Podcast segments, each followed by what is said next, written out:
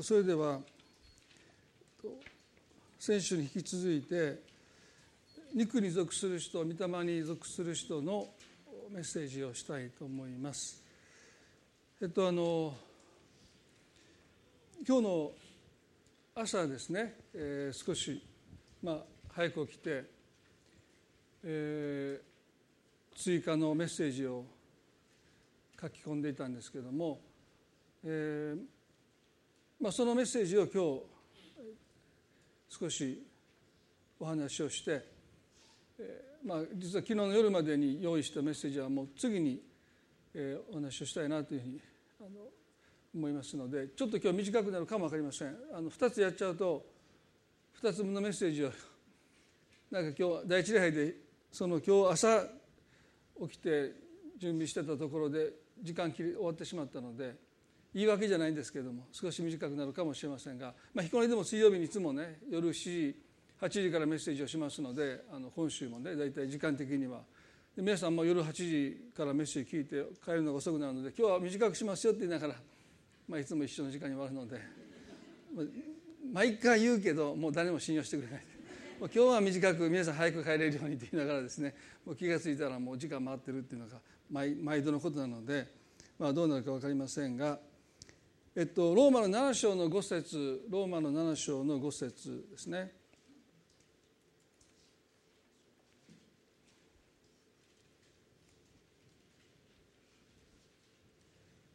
お読みします。私たちが肉にあった時は立法による数々の罪の欲情が私たちの体の中に働いていて死のために実を結びました私たちが肉にあった時は立法による数々の罪の欲情が私たちの体の中に働いて死のために実を結びました。えっとまあ、今お話ししましたけども、まあ、ちょうど今朝まではですねこのローマの7章の5節のこの立法による数々の罪の欲情が私たちの体の中に働いてという、まあ、この箇所をですねえ少し掘り下げて、まあ、ローマの7章からお話をしようというふうに思っていましたけども、えー、その前にですねこの5節で「私たちが肉にあった時は」という表現がありますね。まあ、繰り返しになりますがこの私たちが肉にあった時というこの表現はですね肉に属する人と肉に属する人として歩んでいた時と言えると思いますね。それからローマの7章というのは、まあ、今も議論が続くんですけども、まあ、このローマの7章に書いてあるパウロの葛藤というものは改心前の葛藤なのか改心後すなわちクリスチャンになった後にも経験する葛藤なのかということでねまあ、ある人はもうこれ改心前の苦しみでねクリスチャンになればそういう苦しみからは、まあ、罪との葛藤あるいは罪と格闘するということはもうなくなるんだというふうにですね言う人もいます。でも私たちの実際の経験からするとクリスチャンになった後も罪との葛藤というものは続くんじゃないかなと思いますね。まあ、そういう意味ではその私自身がですね霊的形成というものにまあ関心を持って関わったのは、まあ、クリスチャンになった後もですねそういう問題は引き継がれていくんだろうという前提で、まあ、少しずつでも私たちは変えられていくんだというですねそういう希望に立って、まあ、御言葉に取り組んでいるわけですけれども、まあ、そういう意味ではですね基本的に私たちはこのパウロのこの苦悩というものはクリスチャンになった後の苦しみだと考えてもいいんじゃないかなというふうに思いますね。でここで、えー、私たちが肉にあった時はというこの肉という言葉をまあ何度も定義してきました。一番こうよく言われることは世俗的という定義ですけれども、まあ、そういう意味ではなくて、まあ、人間的と言った方がより聖書の言葉に近いんじゃないかなと思いますね。御霊に属する人肉に属する人というこのパウロの対比の中でですね御霊の対比として世俗的というのは少し違うと思いますね。御霊に対して人間的という方がまあ、より聖書の教えに近いんじゃないかなというふうに思います。ですからそういう意味では肉に属する人とは非常にまあ自分自身により頼んでいる人ですね。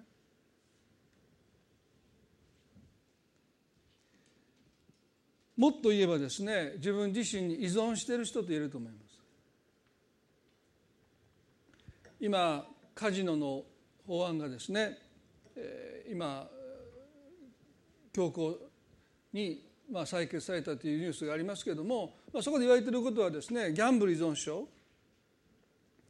週3回までならいけるってもうそれで依存だと思いますけどね。どうですか？それ聞いて笑いましたよ。週1回でもダメでしょ？週3回まではいけるってもうその時点でまあ私は依存してると思いますけどもね。この依存症という問題が日本にはたくさんあると思いますね。そういう他者に対する依存。あの人に依存してんじゃないの？親に依存してんじゃないの？子供に依存してんじゃないの？ってね。ご主人や奥さんに依存してんじゃないの？会社に依存してんじゃないの、ね、あるいはそういうものギャンブルであったりアルコールであったりですね薬物であったりでそういうものに対する依存っていうのは非常にですね、まあ、問題視されて、まあ、時にはその医療の医療機関での治療もですね進められます。まあ、そういう依存関係というものは解消されるべきだっていうのが多くの人の考えですね。しかし自分自身に依存するということに関してですね多くの人はそれを問題だと思わないんですね。他者に依存することあるいはそれ以外のものに依存することは非常に問題だっていうふうに多くの人は考えるんだけど自分に依存することはこの国では健全だとさえ考えられてる。もっと言えばですね神を信頼して神により頼むよりも自分を信じて自分により頼むことの方が健全だとさえ多くの人は考えています。でも自分への依存ほど厄介な問題はないと思いますよ。それが聖書の考えです。皆さんそんなこと聞かれないでしょ？自分自身に依存しているなんていう言葉すらこの国では使わないです自分を信じることはいいことだってもっと自分を信じろって言われますよ。神様を信じている人に対する非難の一つは神なんか信じて信頼するよりもあなたは自分のことをもっと信じた方がいい、自分にもっと信頼した方がいいっていうふうに言われますからあそうかって 99. 点数パーセントの人はおそらく思ってるんだろうと、まあ、この国の一番多くが無神論だと今言われてますのでそういう人たちの特徴は自分自身に依存してるんだですね。聖書から見るとそれは非常に厄介な依存症なんです。最も深刻な依存症です。最も断ち切るのが困難な依存症です。でそういう意味では私たちはそういう視点を持って肉に属していくということがですね何のためらいも疑いもなく奨励されているならばですねますます私たちは肉に依存しますよね。自分のことを信じて自分により頼んで生きていきますよね。それが多くの救われたクリスチャンたちが御霊に属する人になっていかない一つの大きな壁なんじゃないかなって思います。私たちが肉にあった時はという表現ですよね。イザヤの2の22でイザヤはこう言いましたよ。息で息する鼻で息する人間を頼りにするな。そんなものに何の値打ちがあろうかと言いました。ある人が私言ったんですね。私鼻詰まってるのでいつも口で生きてしまう。うそういうこと言う人いるんですよ。皆さんそんな言い方しないでくださいね。あ鼻で息せへんかったらええんやって。口で息したらいいんやって。もう実に聖書をねいろんな読み方をする人がいるんだなと思いますけどね。本当に鼻詰まりの人はまあどうぞ鼻を直してからどうでもいい話ですけどね。鼻で息する人間を頼りにするなそんなものに何の値打ちがあろうかって。聖書はそういうものに何の値打ちもないって言うんですよね。ちょっとこう辛辣に聞こえますけれども聖書が値打ちがないって言えば値打ちがないんです、私たちには値打ちがありますよ。あなたは私の目に高価で立っといて。でも私たちの存在は値打ちがあるんだけど私たち自身に値打ちがあるからといってより頼むことには値打ちがない。皆さんこの違い大きいですよ。神は私たちを見て高価で尊いとおっしゃるけどその高価で尊い私たちに神に頼らないで頼ることには値打ちがない。この違い私たちははっきり分けとかないといけないですね。私たちは高価で尊いんです。ね、かけがえのない存在です。でもその私に私がより頼んでいくことには値打ちがない。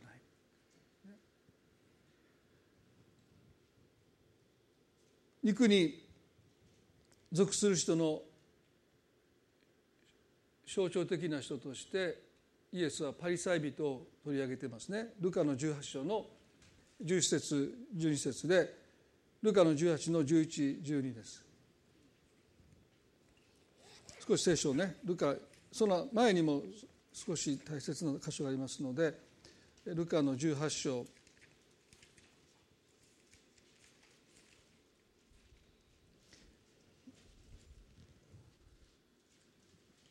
9節にまずお読みしますね。自分を義人だと自認し他の人々を見下している者たちに対してイエスはこのような例えば例えを話されたと言いましたこの例えばですね自分を義人だと自認し他の人々を見下している者たちに対してはというところでパリサイ人が登場しますね。でこのパリサイ人という人はいないんですよ。パリサイ派という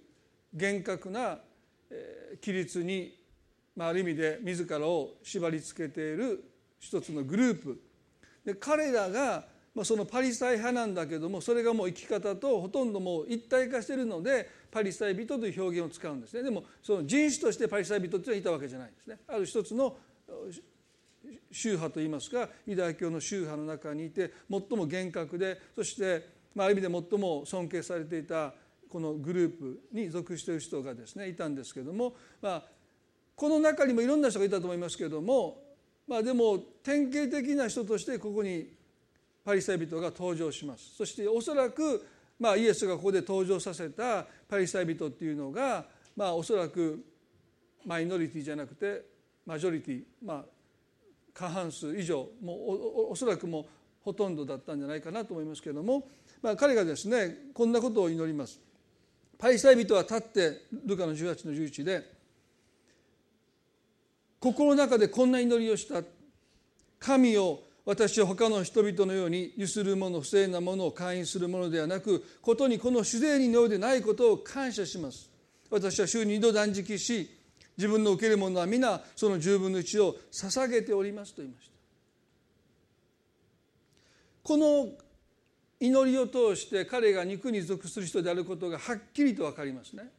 まず一つ。ここで彼は神よと呼びかけます。パリサイ人は神に向かって神よと呼びかけるんだけどもそのすぐ後にこう言いましたよ。私はと言いました。肉に属する人の信仰の特徴はその信仰の中心にいつも私がいます。私の信仰。御霊に属する人の信仰の中心にはいつも神がいます。肉に属する人はいつも私は一体何者なのかということを自問します。御霊に属する人はいつも神様はどのようなお方なのかということをいつも問います。そっちの方が重大だからそっちの方が大切だからですよね。彼はこう言いました私は他の人々のようにゆする者不正なもの会員するものではなくことにこの主にのようでないことを感謝します肉に属する人の特徴はですね神様との関係が直接的な関係ではないということです。神よと呼びかけてるんだけども実際にその関係は直接的なものではありません。だからここで彼はですねいつも他の人を介在させます。特にですね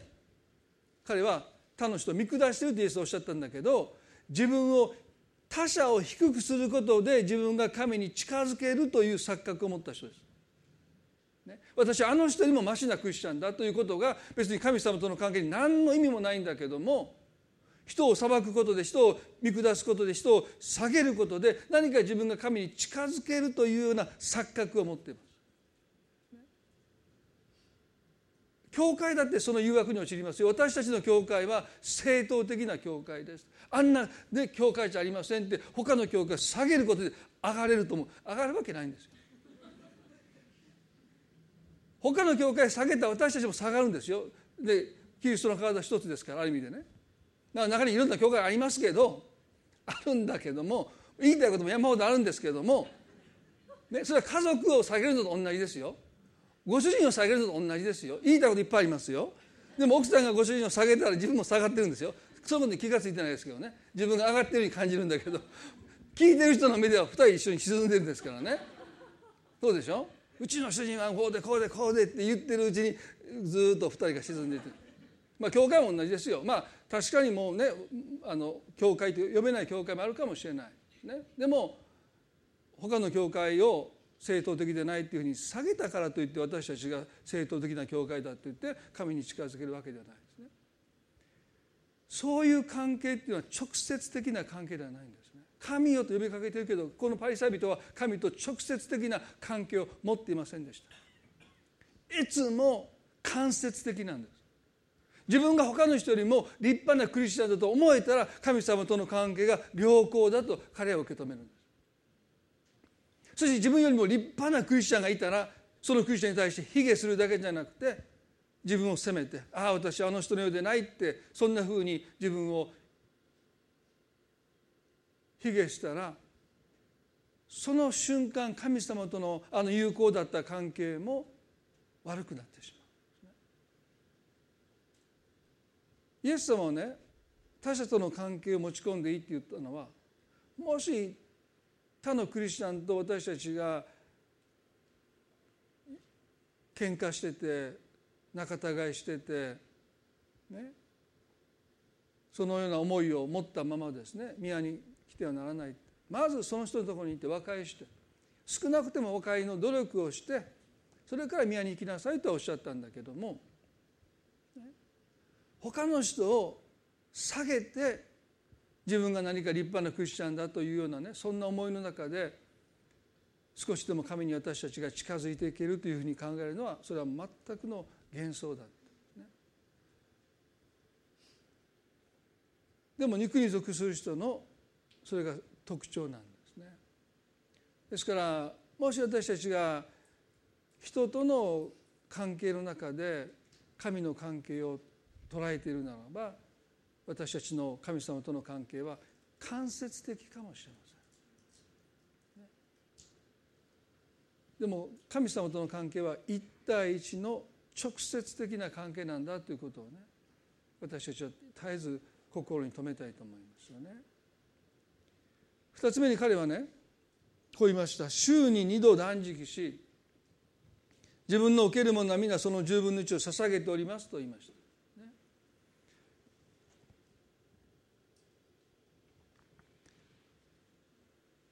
彼は良い行いが自分を神に近づけると考えています。その前はね人を下げることで自分が上がれると思って神に少しでもふさわしいものになって神に近づいていけるという錯覚を持っていました二つ目はね良い行いが神に私を近づけるという錯覚ですね週に二度断食することは非常に良いことですよそして週二の十分の一を捧げることも良いことですよねそれはキリスト教の伝統として私は非常に良いことだと思います。立法として私はこれを語ったことがないんですね。でも伝統として私たちは受け継いでいく価値があることが例えば断食であったり修理の十分の1を捧げるということはキリスト教の伝統として私は非常に良いと思いますね。でもこれは立法だクリスチャンだったら絶対守らないといけないというふうには思わない。でも伝統だから大切にしたいと思います。ですからその良い行いそのものは非常に良いんですけどもでもそれが私たちを神に近づける手段になった瞬間にそれは逆に悪いものにさえなってしまう。いや私たちをかえって神から遠ざけてしまうものになってしまう。断食も自分の知見金も。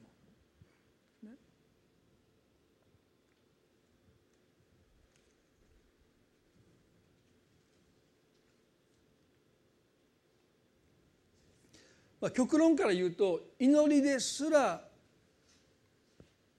私たちを神に近づけるどころか私たちを神から遠ざけてしまう。可能性もありますね。それがもし私たちを神に近づける手段になってしまう。まあ、人はね祈りっていうのは私たちを神に近づけると言いますもちろんそういう面もあります。でも私たちを本当の意味で神に近づけるのは私たちの断食でもないし献金でもないし祈りですらありません。聖書はイエス・キリストの父親だけだと書いてますね。エペソの2章の13にこう書いてますよ。しかし以前の以前は遠く離れていたあなた方も今ではキリストイエスの中にあることによりキリストの血によって近いものとされたのですとエペソの2の13に書いてますキリストの血によって近いものとされたのですとありますですから祈りですら神に私たちを近づける手段になってしまうならばいやこのパリサイ人の祈りはね彼を神に近づけたでしょうか？近づけなかったですよ。かえって彼を神から遠ざけました。なぜ？祈りの中で彼は自らを神の前に誇るからですね。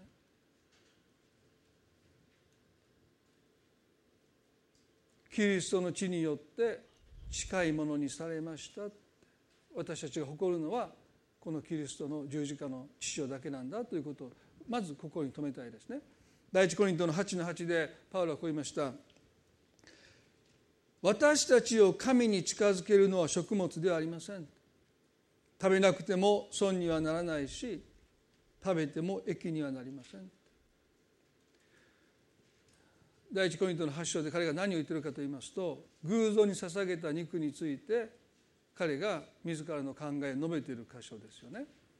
で当時は偶像に捧げた肉を食べないものが経験なものであってそんなものを口にする人するものは不経験だという一つの考えそういう議論がありましたですね。ですからコリントのクリスチャンたちが第一コリントの3章で肉に属する人とパウロに呼びかけられたのはですね彼らが何をもって自らを神に近づけていけるのかという考えがあまりにも肉に属していたからです。すなわちこの場合は食物何を食べないものが経験なものか。例えばですよまあ日本の教会でも今も議論がありますけど例えばお酒を飲まない人は経験なもので神に近いっていうふうに考える人がいます。タバコを吸わない人が、ね、吸わないという行為がその人を神に近づけるんだ。で私はお酒も飲みません。タバコも吸いません。あるいはこれもしません。あれもしません。ということをそういうことが私たちを神に近づけると21世紀の今日の教会でもクリスチャンもそんなふうに考えている人は決して少なくないです。でパウロはっきりと言いましたよ。私たちを神に近づけるのは食物ではありません、まあ、当然のことなんですけどもでも私たちはいつも十字架の知識以外のものを神との関係の中に介在させてあたかもそれを食べないことが経験なクリスチャンで神に私たちを近づけていくんだとさえ思ってしまう。当時は偶像に捧げたお肉をそれはスーパーで安く売ってるわけですよね。一旦偶像に捧げてるのでちょっと賞味期限賞味期限がまあギリギリのお肉でしょ、ね、だから安いんですよ。皆さんもそういう肉をあえて買う人おられるかも分かりませんね。そんなもうあと明日で切れるみたいなもの別に腐ってもいないし、ね、味付けしたら濃いめに味付けしたらそんな分かんないし。ね。当時はもう別にその経済観念で別に宗教的なことじゃなくて安いんだからどこが悪いのって言って買う人がいた。そういう人たちをあるクリスチャンたちはですねどこかで蔑むわけですよね。そしてそれを食べない。いや高いお金を払って高いお肉を買って安いお肉が横で並んでるけどあえてそれがもう偶像に捧げたお肉なので買わないでその横にある値段の高いお肉を買って食べることが何かその人を神に近づけていくんだとさえ思ってた。だからパウロはっきり言ってましたよ。私たちを神に近づけるのは食物でありません。皆さん私たちは心を吟味してねキリストの十字架その父親以外に誇りとしているものすなわち私たちを神に近づけてくれてるとさえ思うものがもしあるならば私たちはそれを虚しくしていかないといけないんですね。まあ牧師の一つの誘惑はですね例えば教会で仕えて人々に仕えることすなわち神に仕えてるんだというその思いが人よりも皆さんよりも神に近づけているともし思うならばその思いを虚しくしないといけないですね。それはやがて高ぶりになりますよ。隠れた高慢になっていきますよね。私たちを近づけるのは一体何でしょうか？何をあなたが誇りとしているのか？クリスチャンとしてあなたは何を誇っていますか？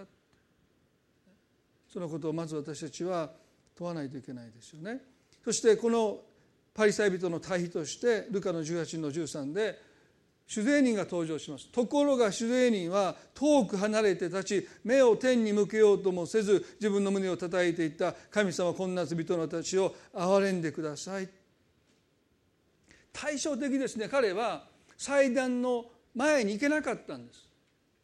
遠く離れて立っています。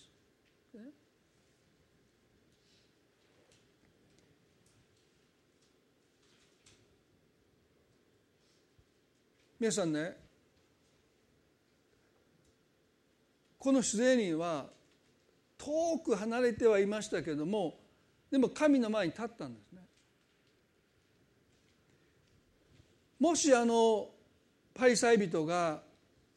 病気になって断食できなくなって仕事を失って献金できなくなったら神の前に立てるでしょう少し後ろに下がって立てるんでしょうか？他の人よりも自分が優れているという思いですね。週二度断食し自分の位置を欠かしたことがないというですね。その思い。それが彼を神の前に立たせたわけですけどももし病気になって断食できなくなったり仕事を失って献金できなくなったら彼は少し後ろに下がって神の前に立てるんでしょうか？おそらく彼は立てなかったと思います。まあ牧師としてて一番残念なことは神様に最も近づかないといけない時に多くの人は神様から離れていくんですね。私は神様にとってふさわしくないという思いで。最も神様の憐れみと恵みと助けが必要な時にそんな時に神様から神の前に立てないって言って神様から遠ざかっていく人をたくさん見ました。前にも言いましたけれどもイエスの周りに集まった人たちは私たちの目から見たらふさわしくない人たちですよね。ふさわしくないからこそこの方の憐れみとこの方の恵みが必要だからこそイエスは彼らを招いたって私は丈夫なものを招くために来たんじゃない。病人を招くためだとおっしゃった。でねでも知らず知らずのうちに教会の中で逆転現象が起こっちゃうんですよね。丈夫な人が神に胸を張って近づいていって病人が神の憐れみと助けを必要な人が神の前に立てなくなっていく。ですからもしこのパリサイ人が何かあったならば彼はもう神の前に立てなくなっていくんだろうと思いますでもこの主税人はね遠く離れていましたけれども神の前に立っていたこのことは非常に私にとって慰めなんですね。皆さんねどんなに自分がふさわしくないと思っても遠く離れてもいいからね神の前に立っていただきたいですよ。ああもう私は。ふさわしくないんだ。こんなことしてしまったもう私は神の前に立てないんだとは思わないでください、遠くてもいいから、神の前に立った時に。その祈りを神はどんなに遠く離れていても聞いてくださるんです。彼の祈りを神は聞いてくださいましたよ。遠く離れていましたけども、ね、彼はこういうんです。神様はこんな罪人の私を憐れんでくださいと言いました、ね、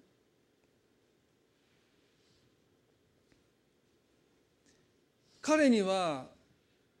人と比べて自分を上げるような人は彼はいないんですよね。なぜかというとパリサイ人はこの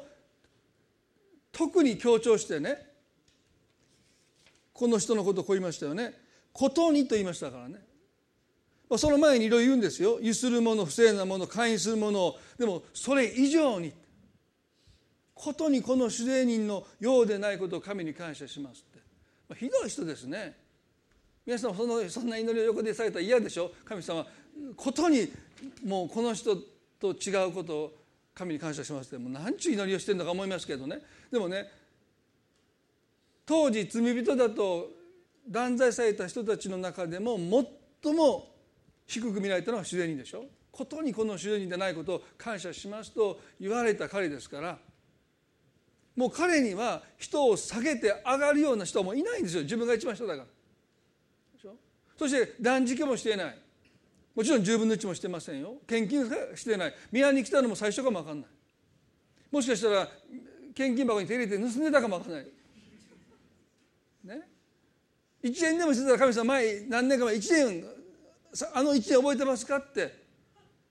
やりましたよね1年っていうのでもしかしたら祈る人もいるんでそうでしょ？日本でもその1年ぐらいポンと入れて大きなこと祈る人いますからね。割には慌てないんですよ。ね？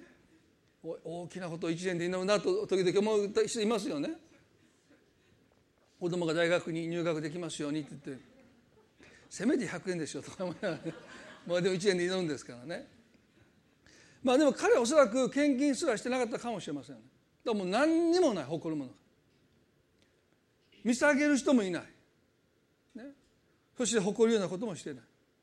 だからこういうんですよ。神様。あのパリサイ人の神よという呼びかけとこの主税人の神様という呼びかけはねおそらく全然神の耳には異なって聞こえたと思いますよ。本当の意味で彼は神様と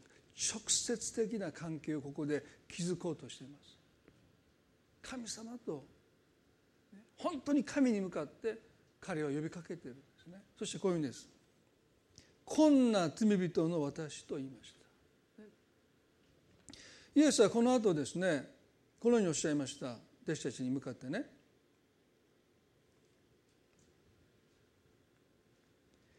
18の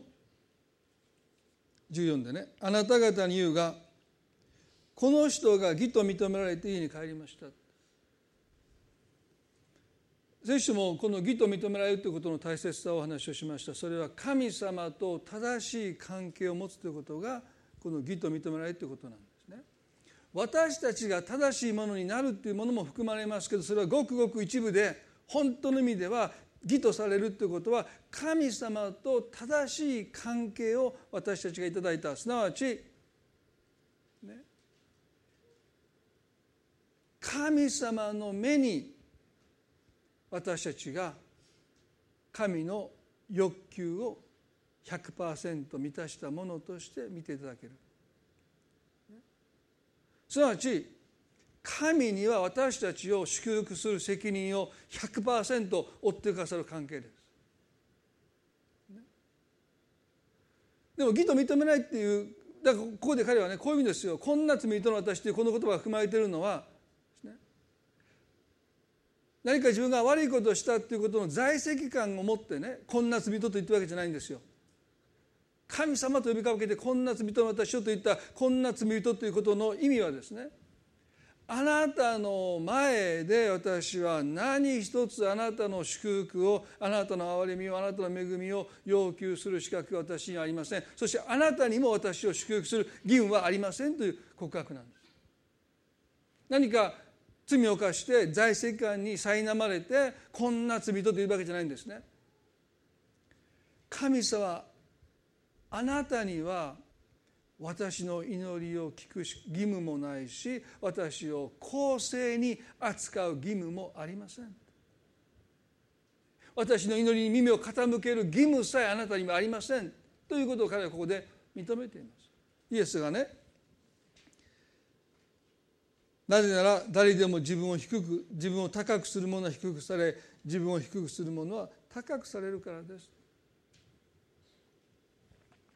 自分を低くするものっていうのはですね人と比べて私はまだまだです私は未熟者です私はクリスチャンとしてそんなふうに自分を低くするものではないんですね。その程度じゃダメなんですね。だから謙遜ではダメなんですよ。皆さんだからあんまり皆さん謙遜にならなくてもいいですよ。その程度じゃ通用しませんから神様にね。あの人と比べて私はもうまだまだですってあの人とあなたとどんな差があるのって神様言うわけですからね。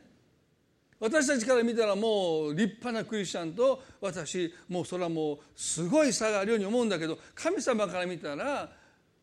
全くフラットですよ。皆さんと私を見たらもちろん差がありますよとか言いながらそれはありませんけどフラットですよ。ね。あの人と私なんてというここでいくら謙遜になってもそんな謙遜さがここで自分を低くする意味じゃないんです。あくまでも神様の前ねあなたには私を祝福する。私の祈りを聞く。私に私を公正に扱う義務はありません。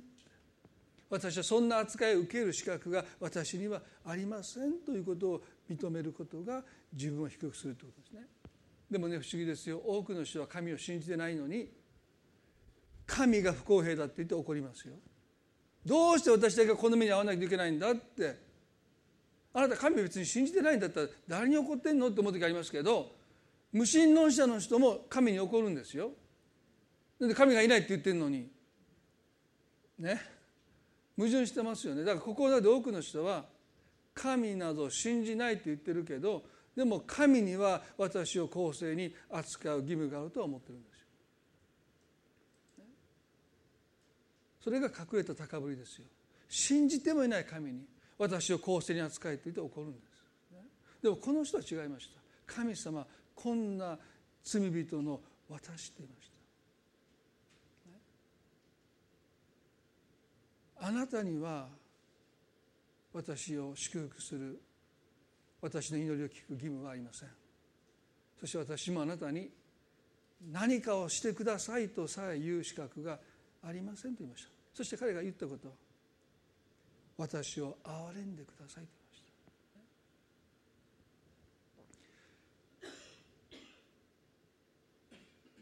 言いました。私を憐れんでください。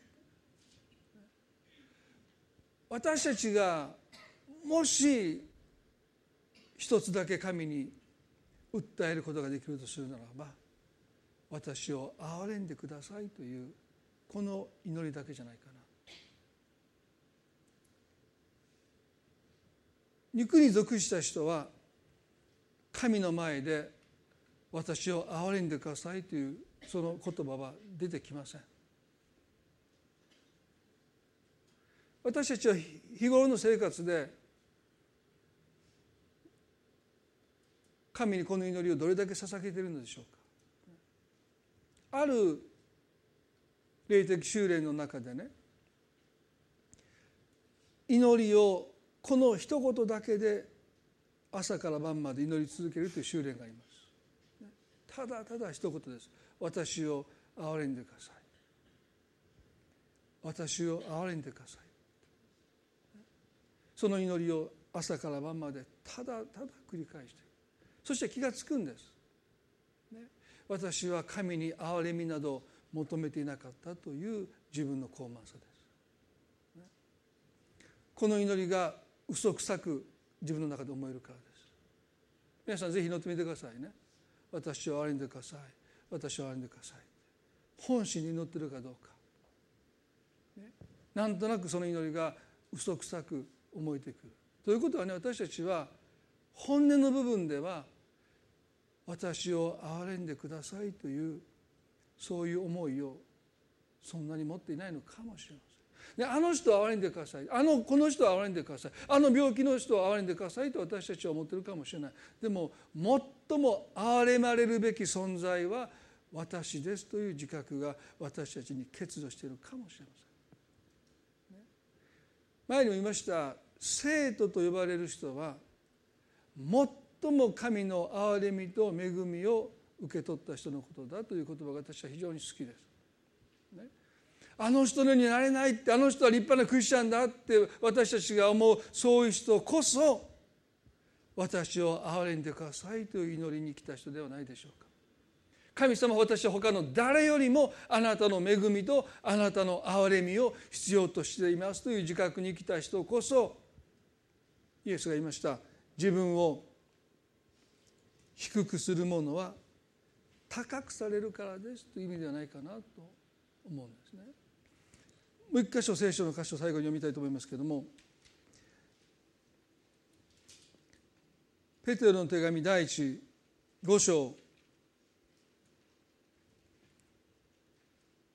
4節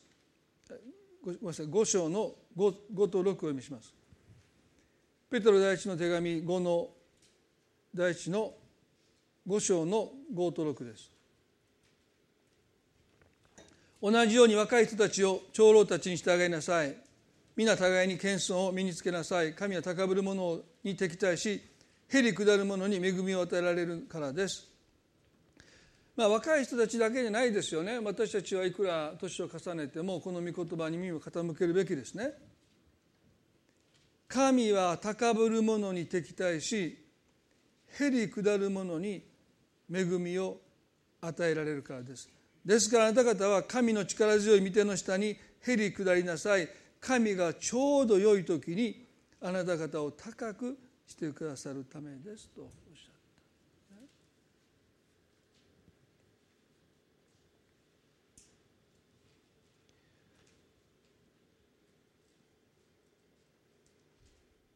あなた方は神の力強い御手の御手の下にへり下りなさい。神がちょうど良い時にあなた方を高くしてくださるためです。皆さん私たちは、ね、強くなろうとしなくていいんですね。私を憐れんでくださいという祈りに生きる。でもね神様はそういう祈りに生きる人をちょうど良い時に驚く方法で憐れみを必要とするような人を神は用いてくださいます。ヨセフがその良い例でしょ。下から2番目でお兄さんたちから虐げられて奴隷商に売り飛ばされて飼われた家ではポテファルの妻が彼を誘惑してヨセフに乱暴されそうになったという嘘をついて彼はまた牢獄に約10年間投獄させられますね。その間に王に仕えていた料理長ですね。夢を解き明かします。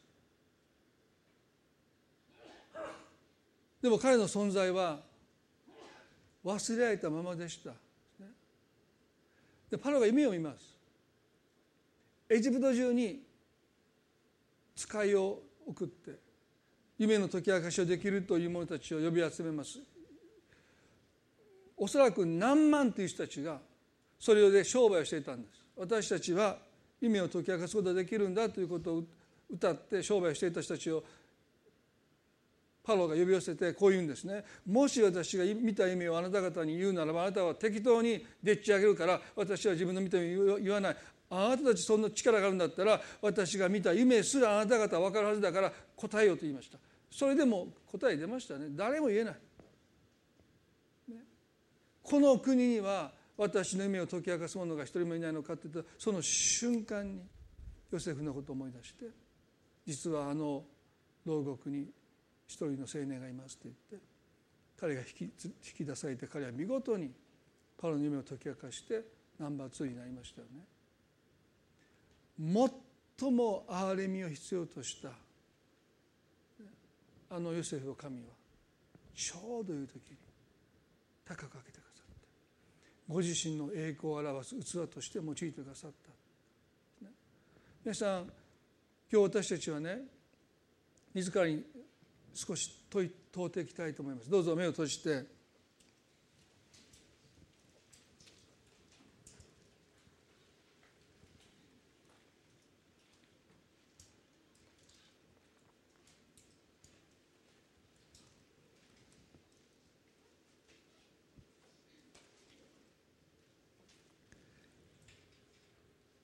隠れた傲慢。それはキリストの十字架の父親以外のものが私を神に近づけてくれるとあなたが密かに誇っているものです。パリサイ人は心の中で祈ったと書いてますね。口にはしていません。でも心の中で彼は他の人々よりも自分の方が経験だということを誇り週2度断食し十分の一献金を捧げていることを誇りました。それこそが私を神に近づけていると彼は密かに心の中で誇っていた。皆さん私たちも口には出さないかもしれない。でも心の隠れた部分で誇りとしているものがもしあるならばその誇りが失われた時私たちは神の前に立てるんでしょうか？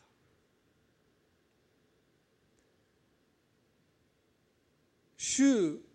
2回断食することも10分の1の献金それ自体もキリスト教の伝統として立っとべきですね。大切に教会が受け継いでいくべきですね。でも私たちを近づける手段となってしまう時に私たちの中に肉の誇りが生まれます。私は週に度も断食してるんだ。10分の1のちゃんと捧げてるんだ。だから私は神に近づいていけるんだ。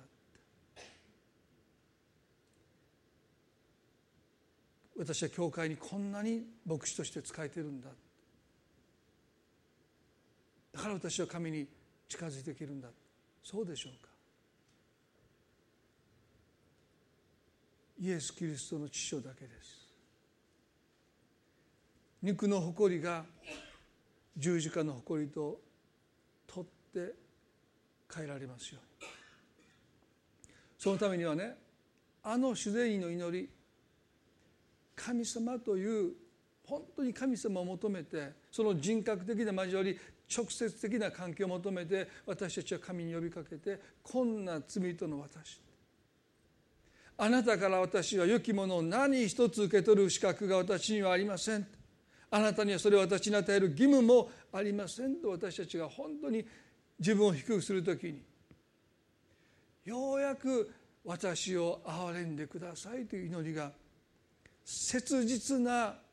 真実な祈りとして神に捧げられる時に私たちが今どんなに遠く神様から離れていても神はその祈りを聞いてくださって神の憐れみと神の恵みは私たちの上に惜しみなく注がれます。私たちが本当の意味で神に似るものに変えられていきたいと願うならば私こそ他の誰よりも神の憐れみと恵みを必要としていますということを認めることではないでしょう。私の妻よりも私の夫よりも私の子供よりも誰よりも神様私こそがあなたの憐れみを必要としています。そのことにどうか私たちの目が開かれますように。その時私たちは自分への依存から自由になるんです。自分のことをどれだけ尊んでもいいんです。どれだけ大切にしてもいいんです。でも罪は私たちを自分自身に依存するようにと働いていますよ。放っておいたらますます私たちは自分に依存して自分を頼りに生きていこうとします。私を憐れんでくださいという祈りが私たち自身の価値を否定せずに私たち自身から私たちを自由にしてくれます。神に私たちを向かわせてくれます。私を信じること私により頼むことから自由にされて神を信じ神により頼む者に私をどうか書いてください。御霊に属する人にますます神の憐れみと恵みに依存する者に私たちを書いてください。皆さんもっと依存しようじゃありませんか？週3度のギャンブル私たちはもう毎日神様あなたの憐れみとあなたの恵みが私には必要ですと。この憐れみと恵みにより頼んでいくものになりたい。その中にこそ本当の自立が生まれてくるんです。キリストにあって大人になるとはそういうことなんです。私はもう十分ですから他の人にそうじゃない。いつも他の誰よりも私こそがその憐れみと恵みを必要としていますということをいつもへり下って認めてそしてその恵みと憐れみに依存していくときに主は私たちを強くしてくださった弱いのに強くされると聖書は書いてますよ。弱いんですよ。弱いのに強いんです。弱い人が強くなるんじゃないんです。弱いのに強くされる。私たちが感じるのはいつも弱さです。なのに強いんです。不思議ですよ。弱い私を強くしてくださいじゃないんです。弱いのに強くされる。そして弱いのに神は私たちを用いてくださる。一言祈ります。恵み深い天の地の神様あなたの憐れみと恵みは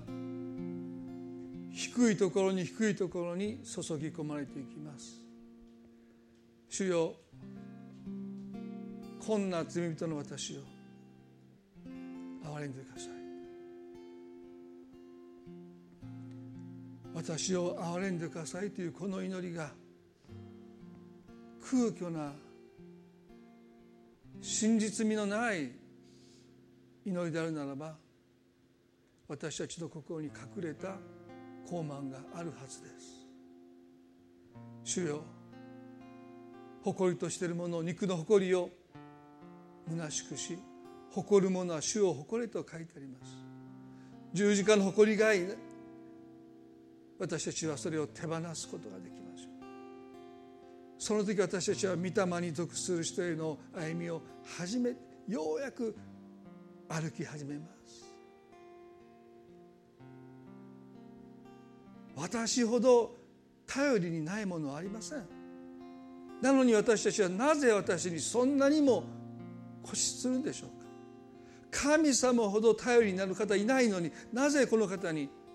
もっとより頼まないんでしょうか。罪の矛盾です。しかし今日私たちはこの主税人の祈りを共に捧げたい。神様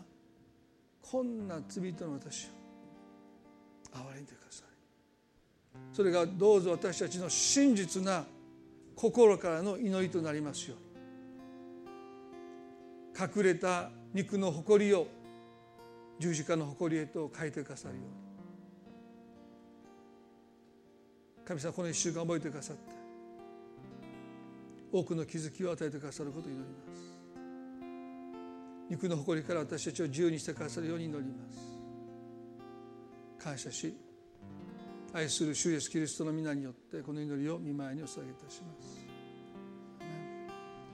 それではどうぞ皆さん立ち上がっていただいて賛美を捧げたいと思います。